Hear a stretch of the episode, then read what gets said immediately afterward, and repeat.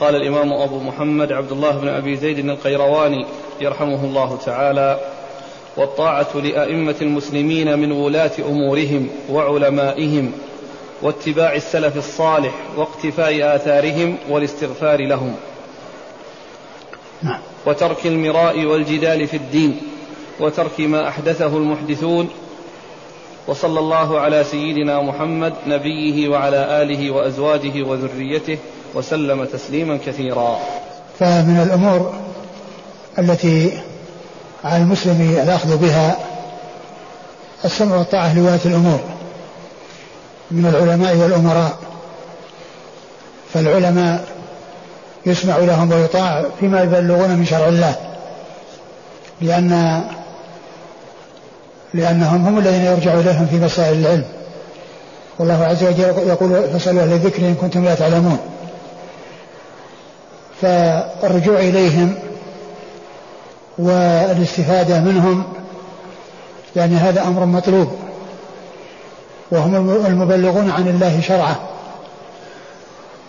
فيسمع لهم ويطاع فيما يبلغون من شرع الله عز وجل ويرجع إليهم فيما يشكل لمعرفة الحكم به للأخذ بذلك. ويذكرون بالجميل اللائق بهم. وقد قال الإمام أبو جعفر الطحاوي رحمه الله في عقيدة أهل السنة والجماعة وعلماء السلف من السابقين ومن, ومن تبعهم من اللاحقين أهل الخبر والأثر وأهل الفقه والنظر لا يذكرون إلا بالجميل ومن ذكرهم بسوء فهو على غير السبيل. فيرجع إلى العلماء ويستفاد من علمهم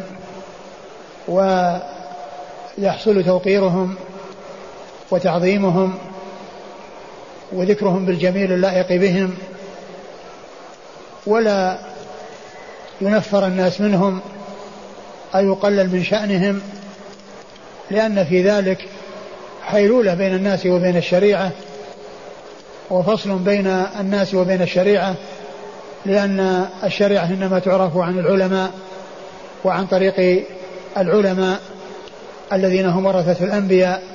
فقد قال النبي صلى الله عليه وسلم إن العلماء ورثة الأنبياء وإن الأنبياء لم يورثوا دينارا ولا درهما وإنما ورثوا العلم فمن أخذه فمن أخذ به أخذ بحظ وافر. و ولا يستغني طالب العلم عن الرجوع إلى كتب أهل العلم والاستفادة منها سواء كانت كتب المحدثين أو كتب الفقهاء. ولكن الإنسان عندما يرجع إلى كلامهم يكون الدافع له والحافز له أن يقف على الحق وأن يصل إلى الحق ويستعين بالعلماء في الوصول إلى الحق. ولكنه إذا عرف الحق بدليله تعين عليه الأخذ به ولم يجوز له العدول عنه كما قال الإمام الشافعي رحمة الله عليه أجمع المسلمون على أن من استبانت له سنة رسول الله صلى الله عليه وسلم لم يكن له أن يدعها لقول أحد كائنا من كان. وقد ضرب ابن الإمام ضرب الإمام ابن القيم رحمه الله في كتاب الروح مثلا للاستفادة من أهل العلم والاستعانة بهم في الوصول إلى الحق وأنه إذا وصل إلى الحق استغنى به عن غيره. قال يعني مثل ذلك مثل النجم في السماء النجوم في السماء يهتدى بها إلى جهة القبلة يهتدى بها إلى جهة القبلة. عندما يكون الإنسان ما يعرف القبلة يهتدي بذلك عن طريق النجوم مخارجها ومغايبها فيعرف اتجاه القبلة بالنظر في مخارج النجوم ومغايبها. فإذا كان الإنسان وصل إلى مكة وصار تحت الكعبة فإنه وصل إلى الغاية. فلا يحتاج إلى أن ينظر في النجوم ليصل إلى الكعبة لأنه قد وصل إليها.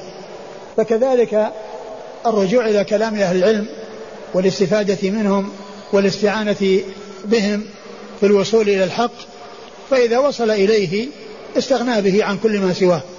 فإذا وصل إليه استغنى به كما أن الذي يستعين بمعرفة النجوم بمعرفة القبلة عن طريق النظر في النجوم وما مطالعها ومغاربها آه، فإنه إذا وصل إلى الكعبة وصار تحتها لا يحتاج إلى النجوم والنظر فيها لأن الغاية المقصودة أمامه فكذلك النظر في كلام أهل العلم والرجوع إلى كلام أهل العلم عندما يصل إلى معرفة الحق بدليله يصير إليه ويستغني بذلك عن غيره.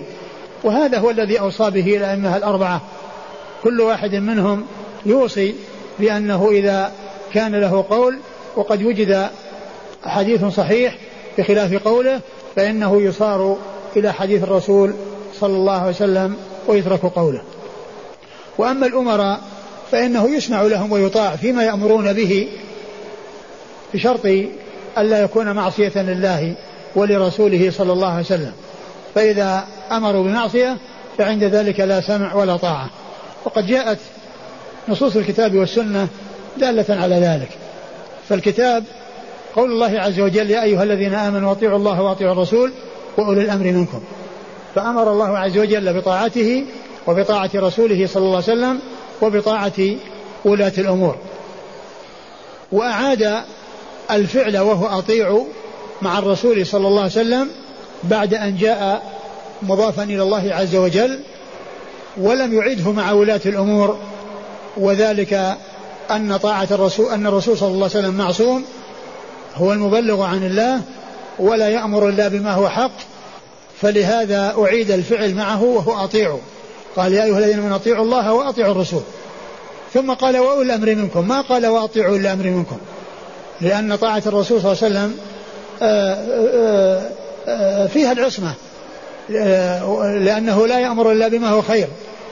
ومعصوم من أن يأمر بغير ذلك. وأما الولاة فإنهم غير معصومين. فقد يأمرون بحق فيسمع لهم ويطاع وقد يأمرون بمعصية فلا يسمع لهم ولا يطاع فصار فلم فلم يعد الفعل أطيعوا معهم للدلالة على أن طاعتهم لا تجب استقلالا وإنما تجب تبعا لطاعة الله ورسوله صلوات الله وسلامه وبركاته عليه. يا أيها الذين آمنوا أطيعوا الله وأطيعوا الرسول وأولي الأمر منكم. أما السنة فقد جاء أحاديث كثيرة تدل على آه، لزوم السمع والطاعة للولاة. ومن ذلك آه، ما جاء في حديث العرباض بن سارية حيث قال عليه الصلاة والسلام فإنه من يعيش قال قالوا لما وعظهم موعظة بليغة وجلت منها القلوب ورفت منها العيون قالوا يا رسول الله كأنها موعظة مودع فأوصنا. قال أوصيكم بتقوى الله والسمع والطاعة وإن تأمر عليكم عبد. فإنه من يعش منكم فسير اختلافا كثيرا. فأمر بالسمع والطاعة ولو تأمر عبد ولو تأمر ولو تأمر على الناس عبد فإنه يجب أن يسمع له ويطاع. لكن كما هو معلوم في حدود طاعة الله ورسوله صلى الله عليه وسلم. وكذلك قال عليه الصلاة والسلام على المرء المسلم السمع والطاعة فيما أحب وكره ما لم يؤمر معصية فإذا أمر بمعصية فلا سمع ولا طاعة. وكذلك قال عليه الصلاة والسلام خيار أئمتكم الذين تحبونهم ويحبونكم وتدعون لهم ويدعون ويدعون لكم وشرار أئمتكم التي تبغضونهم ويبغضونكم وتلعنونهم ويلعنونكم. قالوا وفلا ننبذهم بالسيف؟ قال لا ما أقاموا فيكم الصلاة.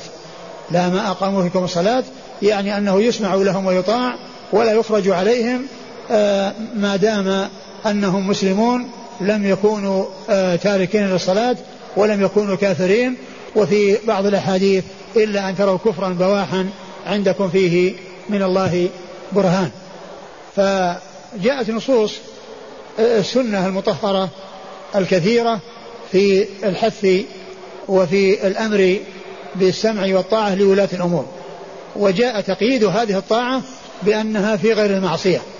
أما إذا كانت في معصية فعند ذلك لا يسمع لهم ولا يطاع.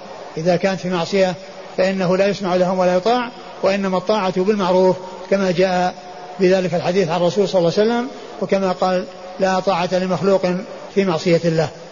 وولاة الأمور على المسلم أو على الرعية آه، في حقهم السمع والطاعة والدعاء لهم والنصح لهم وترك الخروج عليهم ولو كانوا جائرين.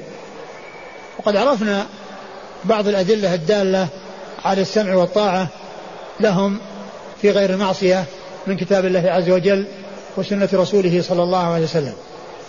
أما النصح فقد جاءت النصوص الكثيرة في السنة المطهرة دالة على السمع والطاعة على النصح لهم. ومن ذلك حديث أبي رقية بن أوس الداري رضي الله عنه في صحيح مسلم. قال الدين النصيحة قالوا لمن يا رسول الله؟ قال لله ولكتابه ولرسوله ولأئمة المسلمين وعامتهم. فذكر الولاة خصوصا وذكر الرعية عموما فقال ولأئمة المسلمين وعامتهم. وكذلك جاء في الحديث الصحيح آه، أن الرسول عليه الصلاة والسلام كان يبايع بعض أصحابه على النصح لكل مسلم ويدخل في ذلك الولاة وغير الولاة. كما جاء في حديث جرير بن عبد الله البجلي المتفق على صحته قال بايعت رسول الله صلى الله عليه وسلم على إقام الصلاة وإيتاء الزكاة والنصح لكل مسلم فهذا يشمل الولاة وغير الولاة. ومن ومن أدلة النصح للولاة ما جاء في الحديث الصحيح عن النبي عليه الصلاة والسلام أنه قال إن الله يرضى لكم ثلاثا أن تعبدوه ولا تشركوا به شيئا وأن تعتصموا بحبل الله جميعا ولا تفرقوا وأن تناصحوا من ولاه الله أمركم. وأن تناصحوا من ولاه الله أمركم. وكذلك الحديث الذي أوله نظر الله امرأ سمع مقالتي فوعاها وأداها كما سمعها وفي آخره ثلاث لا يغل عليهن قلب امرئ مسلم خلاص العمل لله والنصح لأئمة المسلمين ولزوم جماعتهم. والنصح لأئمة المسلمين ولزوم جماعتهم. فهذا يدلنا على النصح للولاة آه، لولاة الأمر. وأما الدعاء لهم فإن طريقة أهل السنة والجماعة أنهم يدعون لهم ولا يدعون عليهم. يدعون لهم ولا يدعون عليهم. وقد جاء عن الحسن البربهاري أنه قال علامة أهل السنة ومن علامة علامة أهل السنة الدعاء للولاة ومن علامة أهل البدع الدعاء على الولاة ومن علامة أهل البدع الدعاء على الولاة. والطحاوي في عقيدة أهل السنة والجماعة يقول وندعو لهم ولا ندعو عليهم وندعو لهم بالصلاح والمعافاة. ولا ندعو عليهم وندعو لهم بالصلاح والمعافاة. فيعني يدعى لهم ولا يدعى عليهم. وقد جاء عن الإمام أحمد وعن الفضيل بن عياض أن كل منهما قال لو كان لي دعوة مستجابة لجعلتها في السلطان. لو كانت لي دعوة مستجابة لجعلتها في السلطان.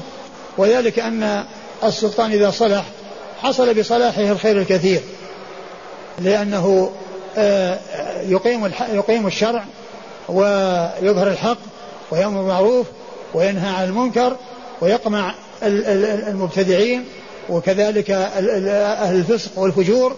كل ذلك يحصل بصلاح الولاة ولهذا كان الدعاء لهم يعني من منهج أهل السنة والجماعة لما يترتب عليه من الفوائد العظيمة والمصالح الكبيرة. ولهذا جاء عن أمير المؤمنين عثمان بن عفان رضي الله تعالى عنه وأرضاه أنه قال إن الله يزع بالسلطان ما لا يزع بالقرآن. يعني أن بعض الناس يخاف من العصا والصوت ولا يخاف من القوارع التي في المصحف. القوارع والزواج التي في المصحف لا تحرك فيه ساكنا. ولكن العصا والصوت والسجن وغير ذلك من العقوبات التي تحصل من الوالي آه هذه يحسب لها حسابا. وهذا هو معنى قول أمير المؤمنين عثمان بن عفان رضي الله عنه هذه الكلمة العظيمة إن الله يزع بالسلطان ما لا يزع بالقرآن. الحاصل أن الدعاء للولاة آه هذا من آه من منهج أهل السنة والجماعة وأحوج الناس إلى النصح هم الولاة وأحوج الناس إلى الدعاء هم الولاة لأن بصلاحهم الخير الكثير وباستقامتهم النفع العميم للأمة. وكذلك أيضا تحريم الخروج عليهم ولو كانوا جائرين. ولهذا يقول الطحاوي في العقيدة ولا نرى الخروج على أئمتنا وولاة أمورنا وإن جاروا. ولا ننزع يدا من طاعتهم. ولا نرى الخروج على أئمتنا وولاة أمورنا وإن جاروا. ولا ننزع يدا من طاعتهم. وذلك أن الجور الذي يحصل منهم أخف من الفتن والقلاقل التي تترتب على الخروج عليهم. ومن المعلوم أن الشريعة جاءت بارتكاب أخف الضررين في سبيل التخلص من أشدهما.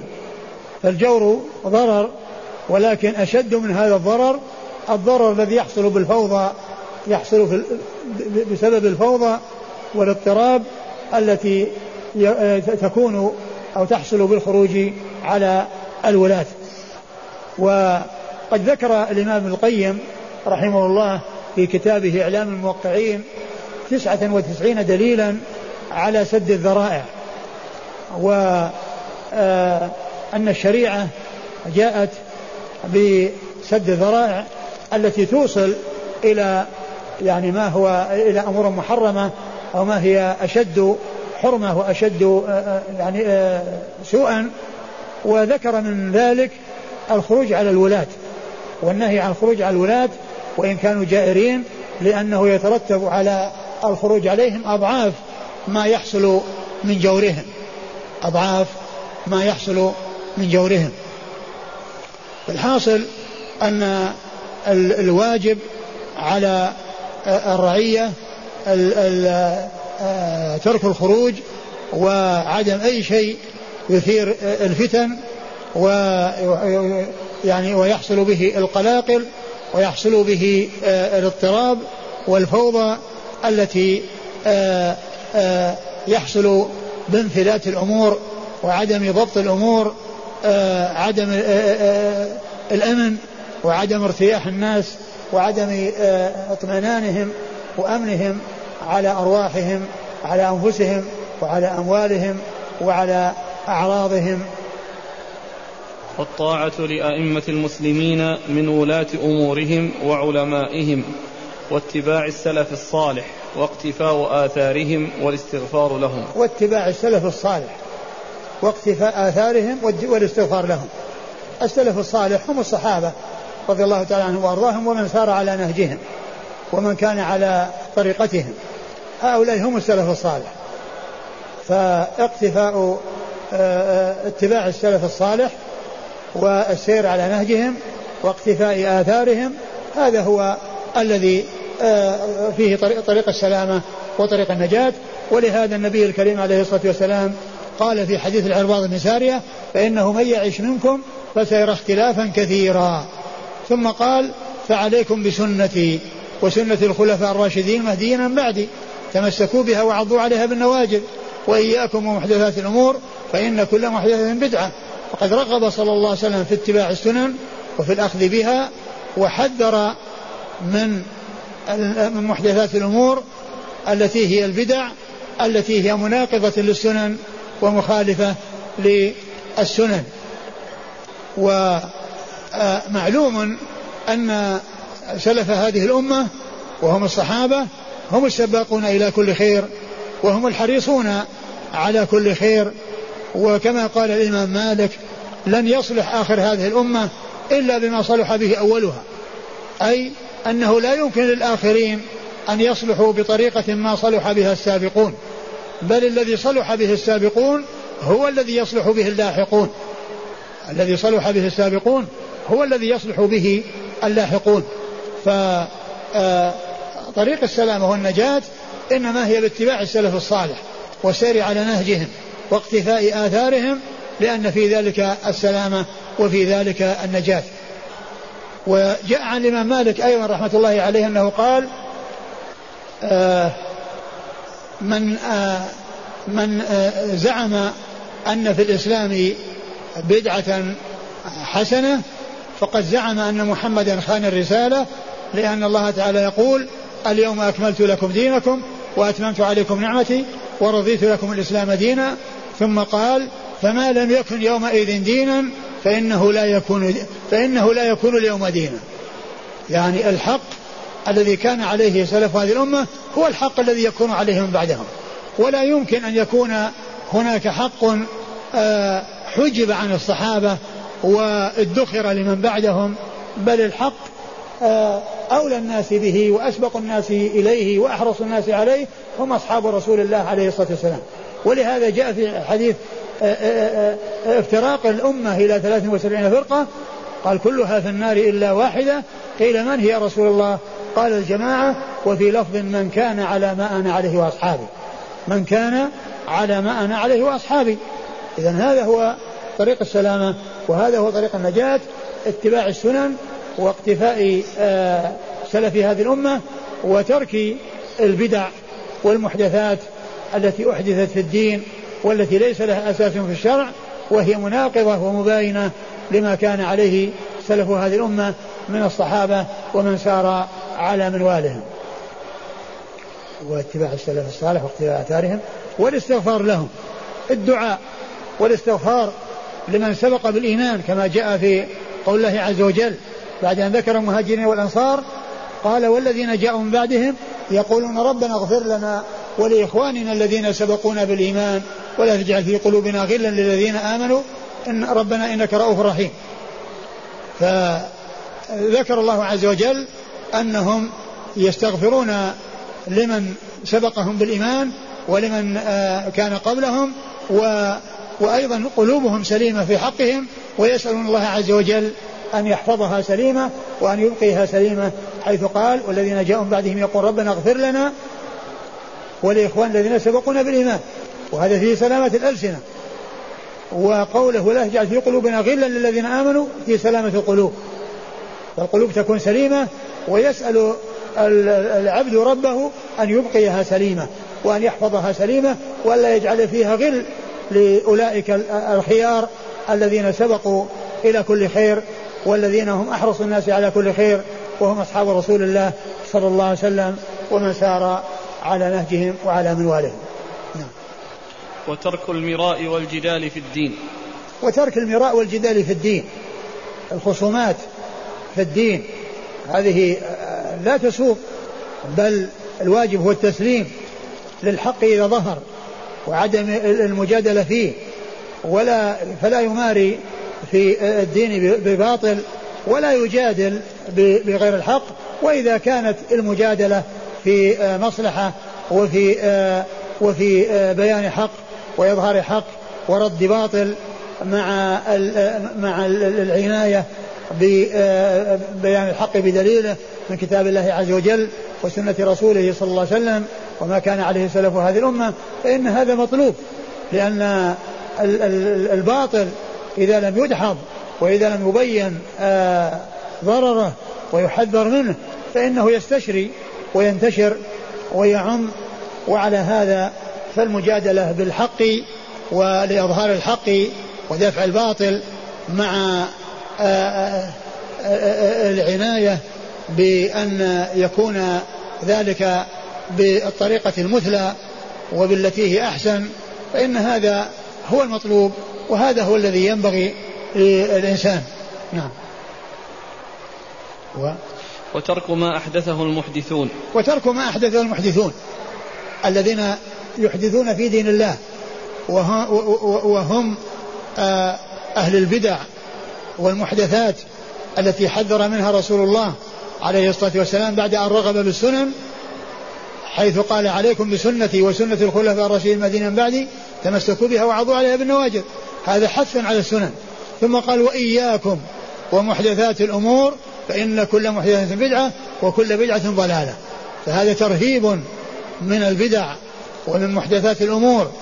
فالواجب هو اتباع الكتاب والسنة وعدم الإحداث في الدين وعدم الإتيان بشيء ليس له أساس في الشرع يتعبد الله عز وجل به بل يكون التعبد لله بموافقة الشرع آه، لأن الأعمال المقبولة عند الله لا بد فيها من توفر أمرين آه، آه، أحدهما أن تكون أن يكون العمل الصالح خالصا لوجه الله والثاني أن يكون مطابقا لسنة رسول الله صلى الله عليه وسلم. فإذا اختل هذان الأمران فإن العمل يكون مردودا على صاحبه. فإن العمل إذا كان خالصا لله ولكنه مبنيا على بدعة فإنه يكون مردودا على صاحبه. لقوله صلى الله عليه وسلم من أحدث في أمرنا ما ليس منه رد وفي وهذا وهذا اللفظ متفق عليه. وفي لفظ لمسلم من عمل عملا ليس عليه أمرنا فهو رد وإذا كان العمل على السنة ولكن أشرك مع الله غيره فإنه يكون مردودا لفقد شرط الإخلاص. لأن هذين الشرطين لا بد منهما وهما تجريد الإخلاص لله وحده وتجريد المتابعة للرسول صلى الله عليه وسلم. فلا يعبد إلا الله ولا يعبد الله إلا طبقا لما شرع رسول الله. فلا يعبد إلا الله ولا تكون العبادة لله إلا طبقا للشريعة. ما تكون مبنية على بدع وعلى محدثات وعلى أمور منكرة ما أنزل الله تعالى بها من سلطان. ثم إن الإمام ابن أبي زيد القيرواني رحمه الله ختم رسالته بالصلاة على رسول الله صلوات الله وسلامه وبركاته عليه وعلى أزواجه وذريته صلوات الله وسلامه وبركاته عليه. وبهذا نكون قد انتهينا من الكلام على هذه المقدمة مقدمة ابن أبي زيد القيرواني رحمه الله لرسالته آه لكتابه الرسالة وهذه المقدمة قد نظمها بعض العلماء المتأخرين وهو الشيخ أحمد بن مشرف الأحسائي المالكي المتوفى في أواخر القرن الثالث عشر الهجري فقد فقد ذكرها فقد أتى بها نظما يعني رسالة ابن أبي زيد أو مقدمة الرسالة في العقيدة نثر. وقد نظمها ذلك الرجل الذي هو الشيخ أحمد المشرف الإحسائي المالكي المتوفى في أوائل في أواخر القرن الثالث عشر الهجري. ومن آه، المناسب أن نسمع هذه الأبيات التي هي شاملة لجميع المقدمة بعد أن فرغنا من المقدمة والكلام عليها. نسمع هذه الأبيات حتى تكمل الفائدة وتتم الفائدة. نظم مقدمة, مقدمة الرسالة للشيخ أحمد بن مشرف الأحساء المالكي.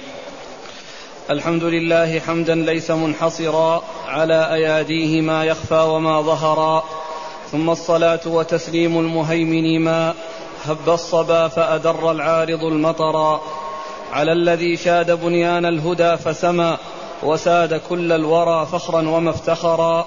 نبينا أحم نبينا نبي إيش؟ البيت اللي قبله. ثم الصلاة ثم الصلاة, ثم الصلاة. وتسليم المهيمن ما هب الصبا فأدر العارض المطر. على الذي شاد بنيان الهدى فسما.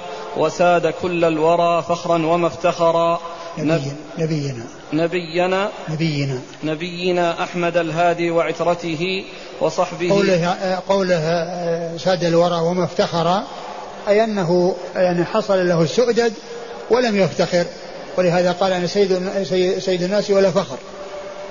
يعني أن سيد ولد آدم ولا فخر. ما قال ذلك مفتخرا صلوات الله وسلامه وبركاته عليه وإنما قاله مبينا ما يجب أن يعتقد في حقه.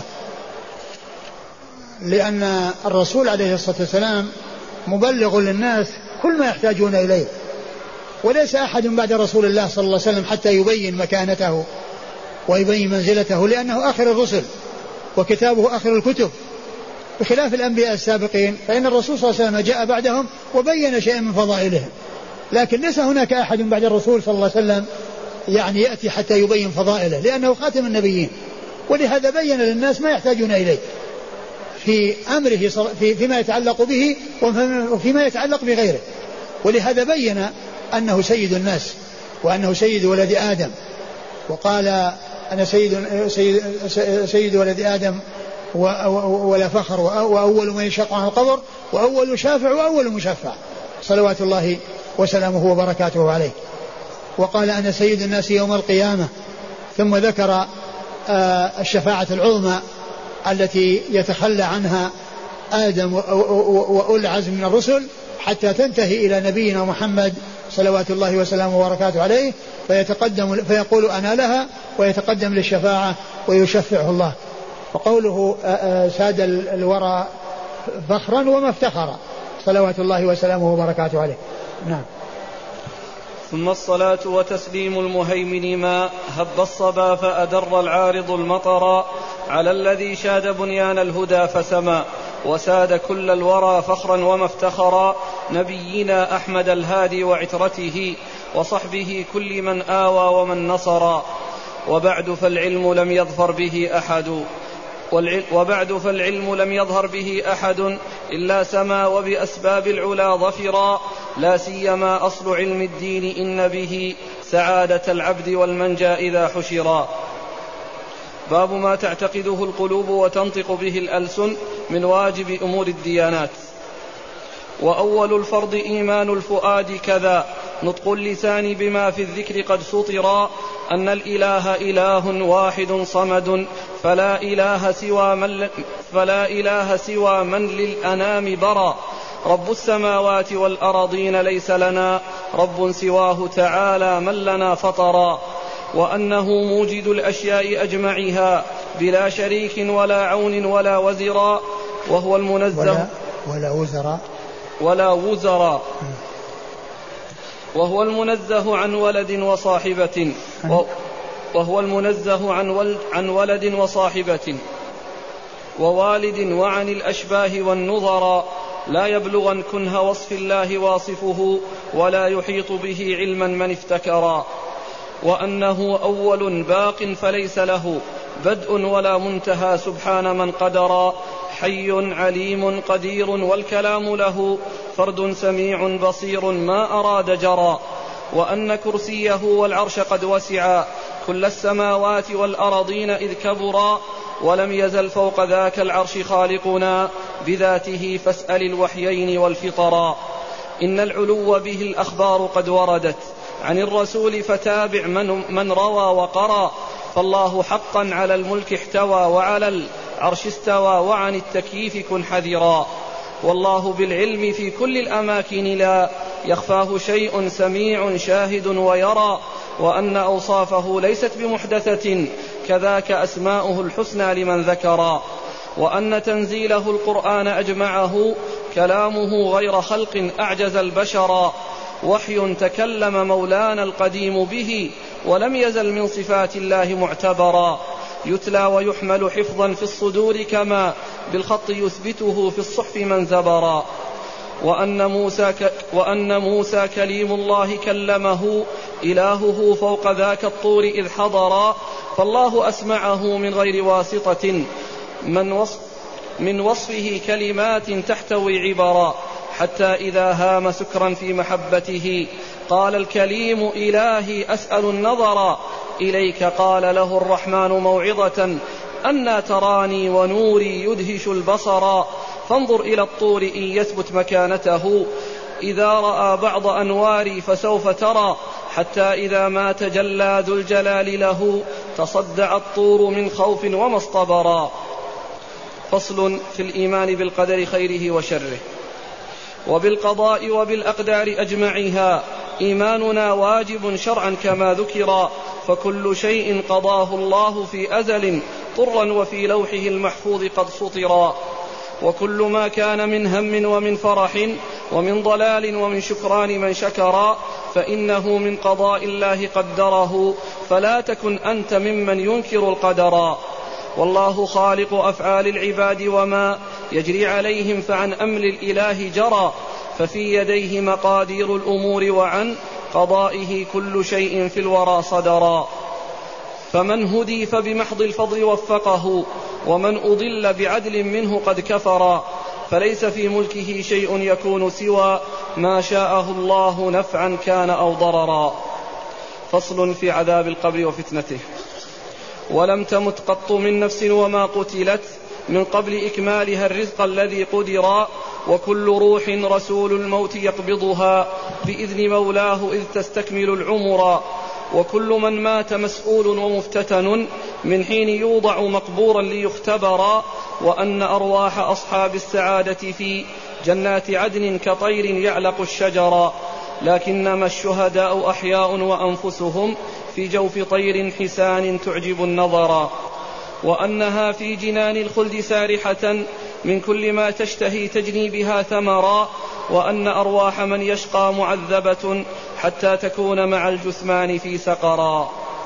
فصل في البعث بعد الموت والجزاء. وأن نفخة إسرافيل ثانية في الصور حقا فيحيا كل من قبر كما بدا خلقهم كما بدا خلقهم ربي يعيدهم. سبحان من أنشأ الأرواح والصورا حتى إذا ما دعا للجمع صارخة وكل ميت من الأموات قد نشرا قال الإله قفوهم للسؤال لكي يقتص مظلومهم ممن له قهرا. فيوقفون ألوفا من سنينهم والشمس دانية والرشح قد كثرا وجاء ربك والأملاك قاطبة لهم صفوف أحاطت بالورى زمرا وجيء يومئذ بالنار تسحبها خزانها فأهالت كل من نظرا لها زفير شديد من تغيظها على العصاة وترمي نحوهم شررا ويرسل الله صحف ويرسل الله صحف الخلق حاوية. أعمالهم كل شيء جل أو صغرا فمن تلقته باليمنى صحيفته فهو السعيد الذي بالفوز قد ظفرا. ومن يكن باليد اليسرى تناولها دعا ثبورا وللنيران قد حشرا. ووزن أعمالهم حقا فإن ثقلت. بالخير فاز وإن خفت فقد خسرا. وأن بالمثل تجزى السيئات كما يكون في الحسنات الضعف قد وفرا. وكل ذنب سوى الإشراك يغفره. ربي لمن شاء وليس الشرك مغتفرا. وجنة الخلد لا تفنى وساكنها. مخلد ليس يخشى الموت والكبر. أعدها الله دارا للخلود لمن يخشى الإله وللنعم وللنعماء قد شكرا وينظرون إلى وجه الإله بها كما يرى الناس شمس الظهر والقمرا كذلك النار لا تفنى وساكنها. أعدها الله مولانا لمن كفرا ولا يخلد فيها ولا يخلد فيها من يوحده. ولو بسفك دم المعصوم قد فجرا وكم ينجي إلهي بالشفاعة من خير البرية من عاص بها سجرا فصل في الإيمان بالحوض. وأن للمصطفى حوضا مسافته. ما بين صنعاء وبصرى هكذا ذكرا أحلى من العسل الصافي مذاقته وإن كيزانه مثل النجوم ترى ولم يرده سوى أتباع سنته سيماهم أن يرى التحجيل والغررا وكم ينحى وينفى كل مبتدع عن ورده ورجال أحدثوا الغيرا وأن جسرا على النيران يعبره بسرعة, بسرعة من لمنهاج الهدى عبرا وأن إيماننا شرعا وحد وأن إيماننا شرعا حقيقته قصد وقول وفعل للذي أمرا وأن معصية الرحمن تنقصه كما يزيد بطاعات الذي شكرا وأن طاعة أولي الأمر واجبة من الهداة نجوم العلم والأمراء إلا إذا أمروا يوما بمعصية من المعاصي فيلغى أمرهم هدرا. وأن أفضل قرن للذين رأوا نبينا وبهم دين الهدى نصرا. أعني الصحابة رهبان بلينهم وفي النهار لدى الهيجا ليوث شرا. وخيرهم من ولي منهم خلافته والسبق في الفضل للصديق مع عمرا. والتابعون بإحسان لهم وكذا أتباع أتباعهم ممن قفى الأثرا. وواجب ذكر وواجب ذكر كل من صحابته بالخير والكف عما بينهم شجرا فلا تخض في حروب بينهم وقعت عن اجتهاد وكن إن خضت معتذرا والاقتداء بهم في الدين مفترض فاقتد بهم واتبع, واتبع الآثار والسورا وترك ما أحدثه المحدثون فكم ضلالة تبعت والدين قد, والدين قد هجرا. والدين قد هجرا. إن الهدى ما هدى الهادي إليه وما به الكتاب كتاب الله قد أمرا. فلا مراء وما في الدين من جدل. وهل يجادل إلا كل من كفرا. فهاك في, فهاك في مذهب الأسلاف قافية. نظما بديعا وجيز اللفظ مختصرا يحوي مهمات باب في العقيدة من رسالة ابن أبي زيد الذي اشتهرا والحمد لله مولانا ونسأله غفران ما قل من ذنب وما كثرا ثم الصلاة على من عم بعثته فأنذر الثقلين الجن والبشرا ودينه نسخ الأديان أجمعها وليس, وليس ينسخ ما دام الصفا وحرا. وحرا. محمد خير كل العالمين به ختم النبيين والرسل الكرام جرى وليس من بعده يوحى إلى أحد ومن أجاز فحل قتله هدرا. والآل والصحب ما ناحت على فنن ورقى وما غردت قمرية سحرا. وهذه هذه قصيدة لطيفة وبديعة ونظمها سلس وهي محتوية على آه، مقدمة رسالة ابن أبي زيد القرواني فرحم الله صاحب الرسالة ورحم الله الناظم ورحمنا جميعا ووفقنا جميعا لما في رضاه إنه سبحانه وتعالى جود كريم وصلى الله وسلم وبارك على عبده ورسوله نبينا محمد وعلى آله وأصحابه أجمعين. فضيلة الشيخ هل يفرق بين الحاكم الذي تغلب على الناس بالسيف ومن تغلب عليه بالانتخابات في السمع والطاعة له حيث أن الانتخابات غير مشروعة؟ معلوم أن هذه الطرق الجديدة التي عند الناس إنما جاءتهم من الشرق والغرب وليست يعني من وليست من الإسلام لأن لأن هذه الطريقة الحكم فيها للغلبة. ومعلوم أن أكثر الناس آه، يعني الاختيار يعني من من الناس وأكثر الناس آه، في الغالب آه، يعني لا يحصل منهم الاختيار يعني فيما يناسب.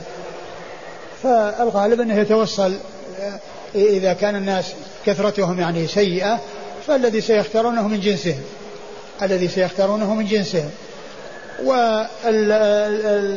والطريقة هذه كما هو معلوم هي غير صحيحة ولكنها إذا وجدت فالسمع والطاعة في المعروف هذا أمر مطلوب.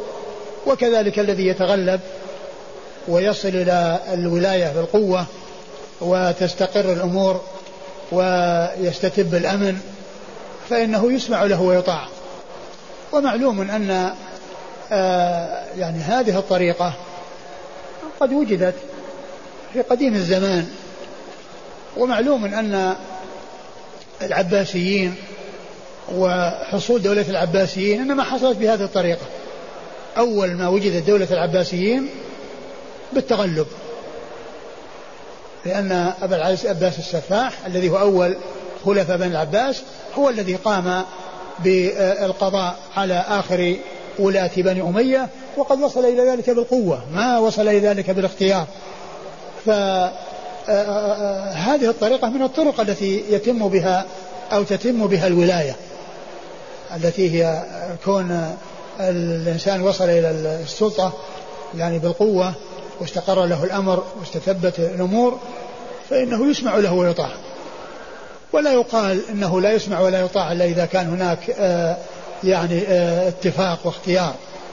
ثم أيضا هذا الاختيار الذي حصل للشرق والغرب والذي آه يعني آه، آه، أولع به كثير من الناس كما أشرت انفا إنما ينبني على الغلبة والغلبة في الاكثريه في الغالب يختارون من جنسهم فإذا كان الأكثرية على غير استقامة وعلى غير سلامة فإن الذي يختارونه سيكون من جنسهم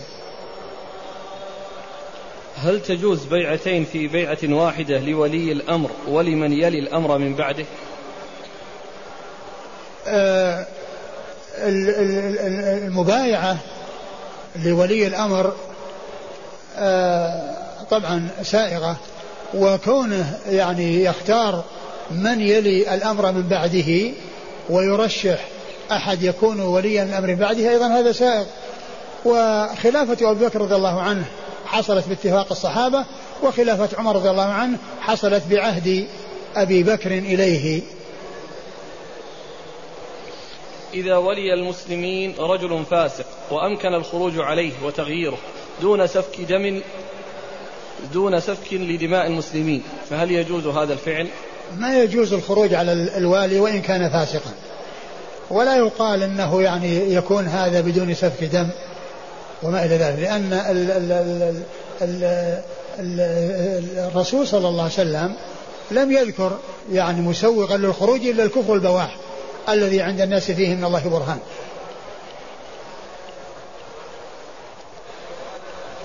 إقامة العلاقات الدبلوماسية بين الحكام المسلمين وحكام الكفار هل يستلزم ذلك الولاء لهم؟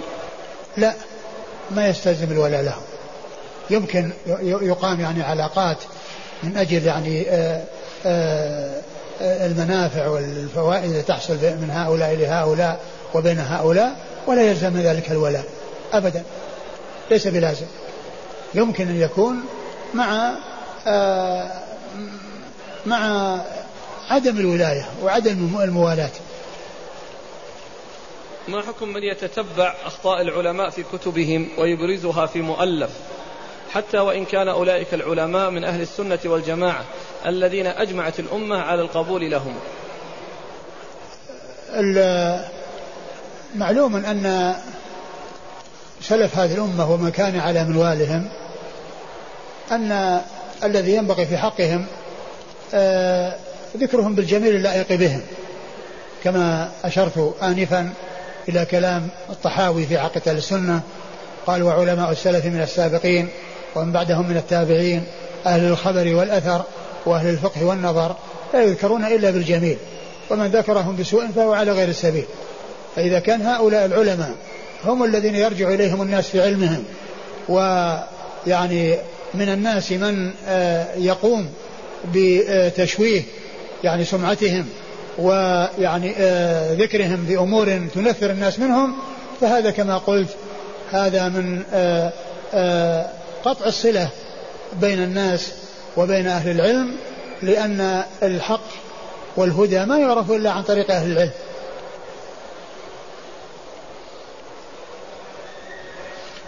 ما جاء في الحديث إنما الطاعة بالمعروف.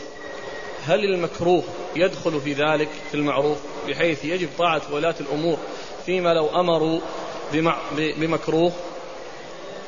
إذا كان إذا كان ال ال إذا إذا كان يعني هذا الشيء الذي أمروا به يعني من الأشياء التي للرأي فيها مجال فإنه لا بأس بذلك. لا بأس بذلك.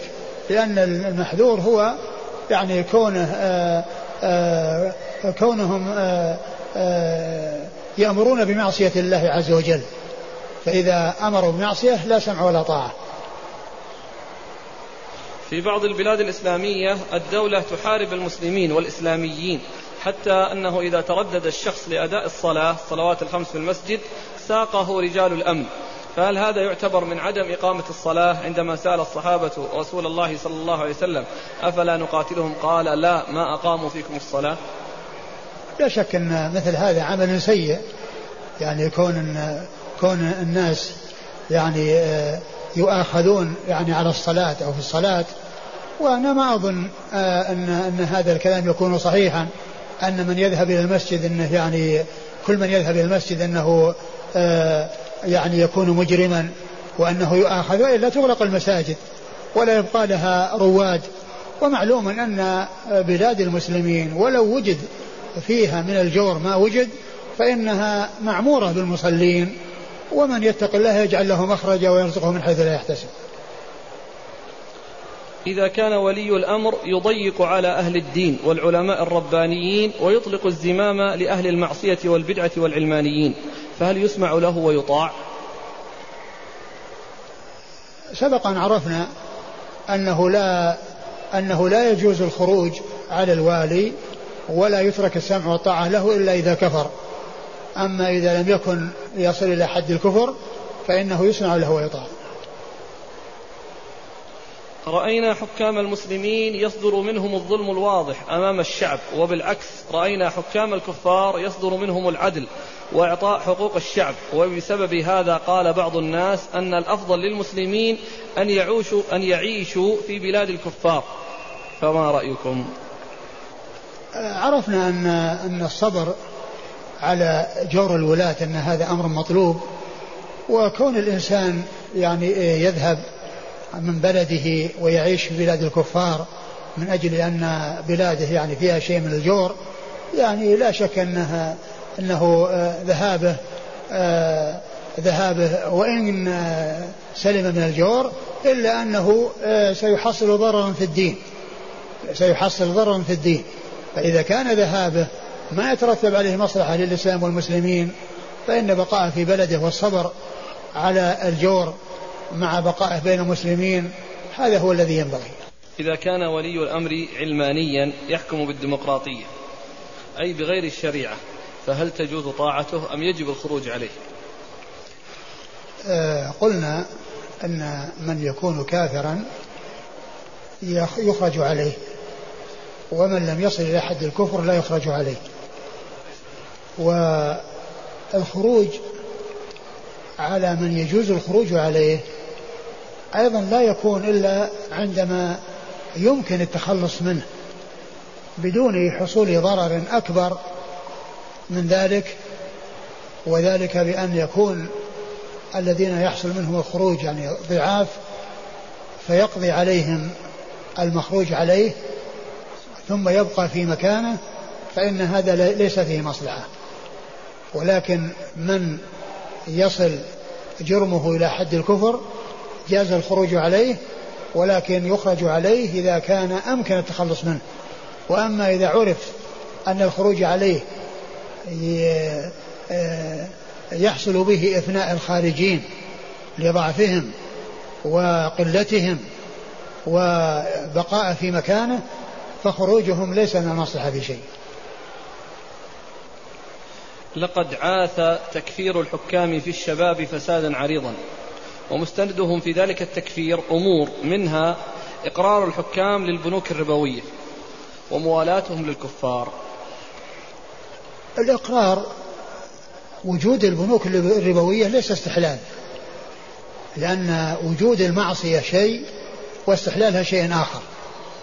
ولا تلازم بين وجود المعصية وبين وكون كون العاصي مستحلا لها. لا تلازم بين ذلك. فإن المعصية توجد مع الاعتراف بالذنب وكل إنسان يعرف بأنه مخطئ. وأما الاستحلال فهو يقول هذا حلال مو حرام. هذا مو حرام هذا حلال. هذا هو الاستحلال. وأما كونه مجرد أن يكون فعلها وأقرها هذا لا يقال أنه استحلال.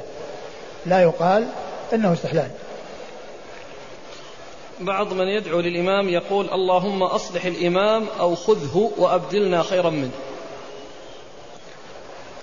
كل إنسان يعني يسأل الله له الصلاح ويسأل له الهداية والتوفيق هذا هو المطلوب.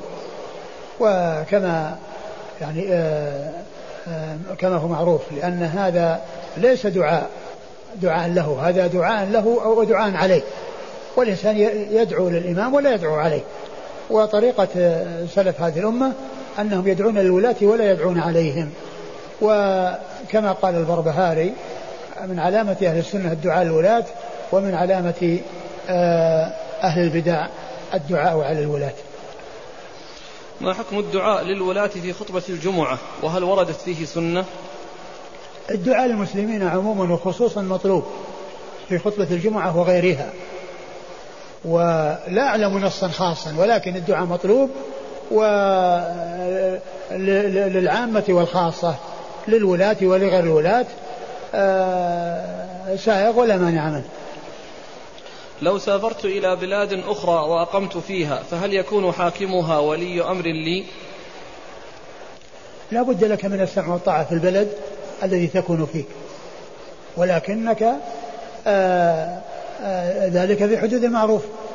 ليس معنى ذلك إنك ذهبت تتمرد وأنك يعني تقول أنا أنا يعني لا أسمع ولا أطيع. لأنك إذا لم تفعل هذا لا تبقى في هذا البلد ولا تبقى كما تريد.